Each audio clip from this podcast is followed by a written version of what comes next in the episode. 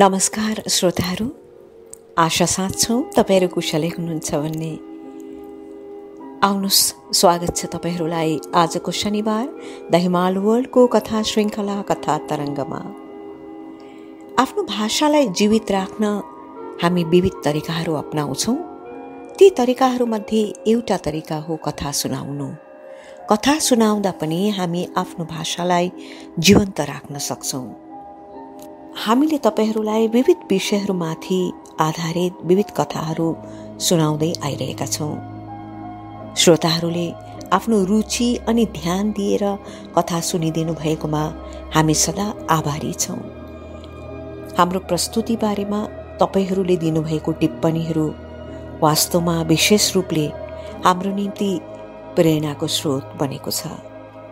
त आउनुहोस् अब हामी लागौँ आजको कथातिर। आजको कथा हामीले लिएका छौँ। नारीहरूले आफ्नो पारिवारिक कर्महरूको अतिरिक्त आफ्नो प्रतिभाहरूलाई अझ फुलाउन सकोस् भनेर विस्तार गर्न सकोस् भनेर वसुधा प्रकाशन दार्जिलिङले नारी प्रधान साहित्यिक सामयिक पत्रिका प्रकाशित गर्न थाल्यो। अनि पत्रिकाको नाम वसुधा। यही वसुधाबाट आज हामीले लिएका छौँ कथा। एक अद्भुत अनुभव। यस वसुधामा कथा कविता रोचक रोचक लेखहरू समावेश भएको छ। अनि आजको कथा हो एक अद्भुत अनुभव। अनि कथाका लेखिका हुनुहुन्छ श्रीमती राधिका देवी गिरी। त सब हामी सुनौ कथा एक अद्भुत अनुभव।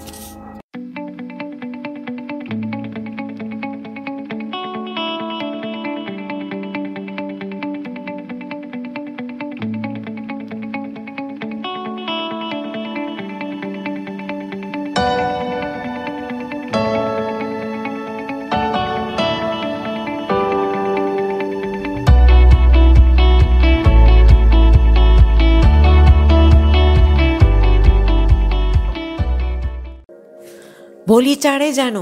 यति बेलासम्म साथीहरू भेला भइसकेका छैनन्। कसरी जाने? पानी पनि पर्दैछ बाहिर। फेरि जाँदा जाँदै रात पनि त पर्छ। भोलि जानु है नानी। आमा कराइन्। प्रभातको कोठातिर पस्दै तर प्रभात हतारिँदै आमाको कुरा नै नसुनी। ऊ ब्याग भिरेर बाहिर निस्क्यो। आफ्ना केही सामानहरू ह्यान्डब्यागमा मिलाउँदै थियो। आमा साथीहरू आउँदैछन् हेर्नुहोस् न। धनराजको बाजेको काम भोलि नै। धनी बिचारा इम्तिहानमा बस्न पनि त पाएन। उसको पिताको मृत्यु भएको उसलाई थाहा छैन रे।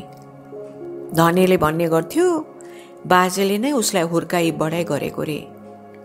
उसले बाजेलाई खुबै माया गर्थ्यो। बाजेको मृत्युको खबर पाउँदा त ऊ रुन पनि सकेन आमा। फेरि भएन हामी उसको मिल्ने साथीहरू उसकोमा जानै पर्छ नि। आजै मात्र त परीक्षा सिद्धियो। अहिले हिँडे रात ढल्दा नढल्दा हामी उसको घर पुगिहाल्छौँ नि। कुरा टुङ्गिन पाउँदा नपाउँदै प्रभातका साथीहरू गाडी लिएर आइपुगे। प्रभात आमालाई बिदा माग। आऊ चढिहाल छिटो। करायो दिवाकर टाढैबाट। आमा दुई दिन बसेर फर्किहाल्छौँ नचुर्ताउनुहोस् है। अब आज्ञा दिनुहोस् त म जान्छु अब। आमाको जवाब नपर्खी प्रभात दगुरेर गाडीमा चढ्यो। दशौँ श्रेणीमा अध्ययनरत यी ठिटाहरू सानैदेखि सँगै पढेका थिए। एकाअर्काका दुःख सुखमा सम्भागी हुन सक्ने खुबै मिलनसार स्वभावका यिनीहरू। साथी शब्दको साँचो अर्थ बुझेका थिए। धनीको अवस्थामा पूर्ण सहानुभूति थियो उनीहरूको अनि आज उसको घरमा जान पाएकोले सबै खुसी देखिन्थे। चालकले गाडी अगाडि बढायो।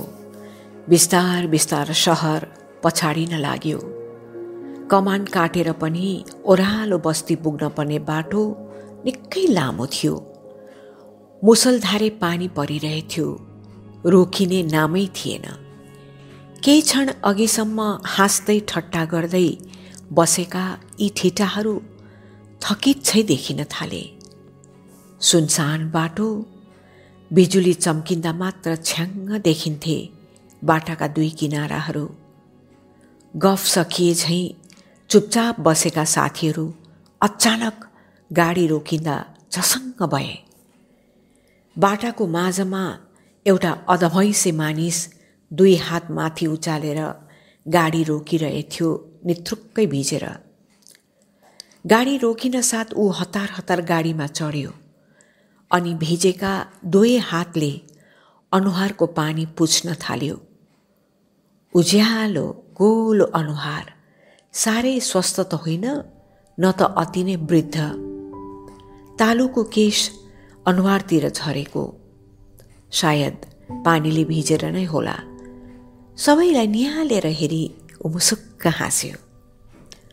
नानी हो यो पानी झरीमा यति बेला कता गइरहेछौ? प्रभात नै झट्ट बोल्यो। साथीको घर यही कमानदेखि केही तल। प्रभातको कुरा सुन्यो वा सुनेन त्यो मानिस बोलिरह्यो। कति छिटो रात पनि पर्न गयो। म पनि गाडी नपाएर अलमल्ल परिरहेथे।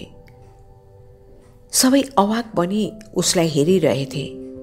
निथ्रुक्क भिजेर पनि उसलाई जाडो लागे चाहिँ थिएन। कति हँसिलो र आँटिलो मानिस। केही बेरसम्म सबै चुपचाप गाडीको आवाज र गोलाई भेट्टाउँदाको हर्नको आवाजले मात्र शून्यता भङ्ग भइरहेथ्यो। शून्यता तोड्दै ऊ फेरि बोल्न लाग्यो तिमीहरूलाई देख्दा त मलाई पनि मेरो स्कुले जीवनको सम्झना आयो। मेरो पनि तिमीहरू जस्तै साथीहरू थिए। यसरी नै मिल्थ्यौँ हामीहरू पनि। तिमीहरू पनि पहिलेका हामी जस्तै रहेछौ। झट्ट सोच्यो फट्टै गरिहाल्यो। फेरि केही क्षणसम्म सबै चुपचाप बसे। मेरो जीवनको मजाको घटना भन्छु। सुन है नानी हो। ऊ बोल्न लाग्यो। एक रात गाउँमा अचानक मेरो साथीको बाबुको देहान्त भयो। सबै साथीहरू राति नै गयौँ। भोलिपल्ट उनको पार्थिव शरीर समसम घाट पुर्याइयो। हामीहरू पनि तिमीहरू झैँ जोसिला र हट्ठी थियौँ। आफ्ना आमा बाबुहरूले रातभरि रुङ्नु नबस्नु भन्दा भन्दै पनि जिद्दी गरी बस्यौँ।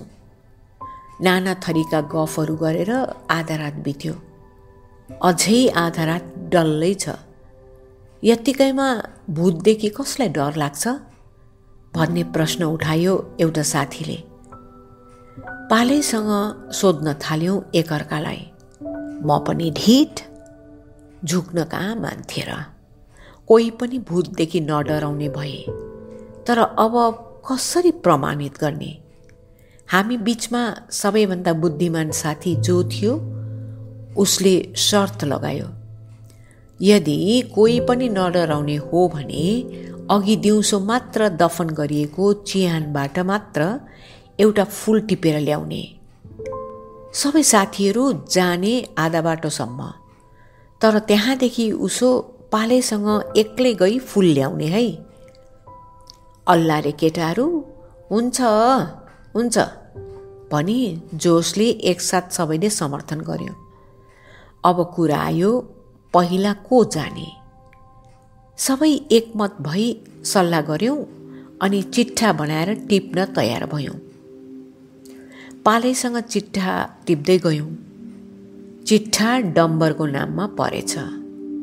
यो उमेरको जोस डर पटक्कै नलाग्ने आधा रातभन्दा अधिक बितिसकेछ। कुरा मिलाउँदा नै।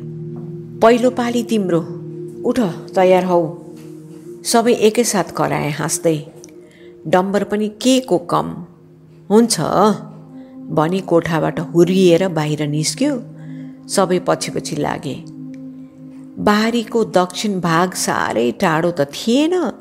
आधा बाटो पुगेपछि उनीहरू अडिए। डम्बर मात्र सुरु सुरु छिट्टो गरी गीत गाउँदै एक्लै अघि बढ्यो। साथीहरू हाँस्दै ठट्टा गर्दै माथि बसेको आवाज उसको कर्ण कुहरमा परिरहेथ्यो। ऊ दगुर्दै आफ्नो लक्ष्यतर्फ बढ्यो। समय धेरै बितिसक्दा पनि डम्बर फर्केन। भालेको डाक पनि हुन लाग्यो। साथीहरू हामी सबै आत्तिन लागे। डम्बर! डम्बर कराउँदै सबै ओह्रालो लागे। निकै तल पुगेपछि उनीहरूले डम्बरलाई बाटामा मुर्छा परेर लडिरहेको भेटे। हातमा साँच्चै एउटा फुल पनि थियो। जस्तै नडराउने मानिस पनि समय परिस्थिति र वातावरणको चपेटमा परेको बेला डराउँछ निश्चय नै। सायद यस्तै भयो होला डम्बरलाई पनि। ऊ भूतसँग डराउँदैन थियो तर फुल टेपेर हतार हतार फर्कँदा उसको कमेजको बाहुला बारीको बार बनाइ लगाएको काँडाको घारीमा अल्झन पुग्यो। एक्लै त्यो सुनसान रात। शर्त पुरा गर्नै पर्ने उसलाई कसैले पछिबाट ताने चाहिँ लाग्यो। ऊ मुर्छा पर्यो। त्यस मानिसको यस्तो रोचक कुरा सुन्दा सुन्दै कति छिटो बस्ती छेउ आए पुगेछौँ। पत्तै भएन। नानी हो मेरो घर आइपुग्यो। म यहीँ उत्रन्छु अनि त्यो डम्बर अरू कोही थिएन। म नै थिएँ। गाडीबाट उत्रन्दै उसले भन्यो हामी स्तब्ध रह्यौँ क्षणभर। यो घटना सत्य रहेछ। जस्तै नडराउने मानिसको हृदयमा पनि कता कता डर लुकेर बसेको हुँदो रहेछ। हामी सबैले त्यस्तै अनुभव गऱ्यौँ केही पर पुगेपछि साथीको घर पनि आइपुग्यो। रात निकै बितिसकेको हुनाले साथीको कोठातिर पछि विश्राम गऱ्यौँ केही क्षण पश्चात हामी साथी कोरा बसेको कोठामा पस्यौँ। हामीहरूलाई देखि धनी साह्रै खुसी भयो। साथै सामुन्ने राखेको नक्सा देखाउँदै मेरो बाजे यिनै हुन् भनी चिन्हायो। बाजे? हामी सबैको मुख खुल्लै रह्यो।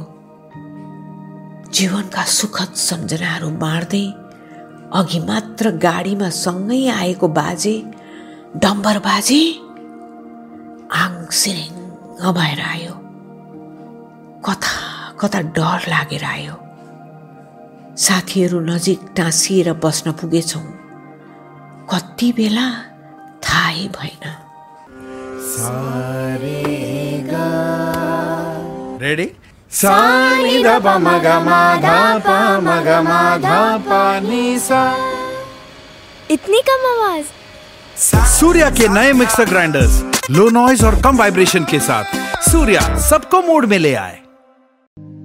अहिले भर्खरै सुन्नुभयो रोमाञ्चक उत्साहित, हाम्रो भावनाहरूसित जिज्ञासु सम्बन्ध राख्ने, साहस अनुभव दिलाउने मनोरञ्जक कथा, एउटा अद्भुत अनुभव। कथा कुनै घटनाको वर्णन हो जुन घटना जोसँग पनि घट्न सक्छ। कथा काल्पनिक मानिस तथा घटनाहरूको विवरण जो मनोरञ्जनको निम्ति लेखिन्छ। अनि नेपाली साहित्यमा प्रधान विधा नै कथालाई मानिन्छ। असन्तुष्टि अनुभूति विचार अनुभव भावनाहरूलाई सम्प्रेषण गर्ने अर्को एउटा विशेष कला हो कथा। महाभारतमा उल्लेख गरे अनुसार सत्यम शिवम सुन्दरमलाई अभिव्यक्त गर्ने आख्यान नै कथा हो मानिन्छ।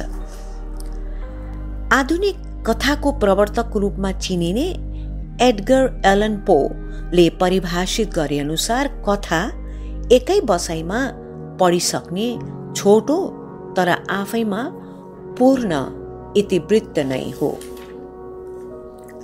एक घन्टामा पढिसक्ने संक्षिप्त आख्यान नै लघुकथा हो भन्नुहुन्छ एसजी वेल्स। हवस् त श्रोताहरू अब हामीलाई आजको यस हिमाल वर्ल्डको कथा श्रृङ्खला कथा तरङ्गबाट बिदा दिनुहोस्। अर्को साता अर्को शनिबार फेरि हामी जोडिनेछौँ। नमस्कार।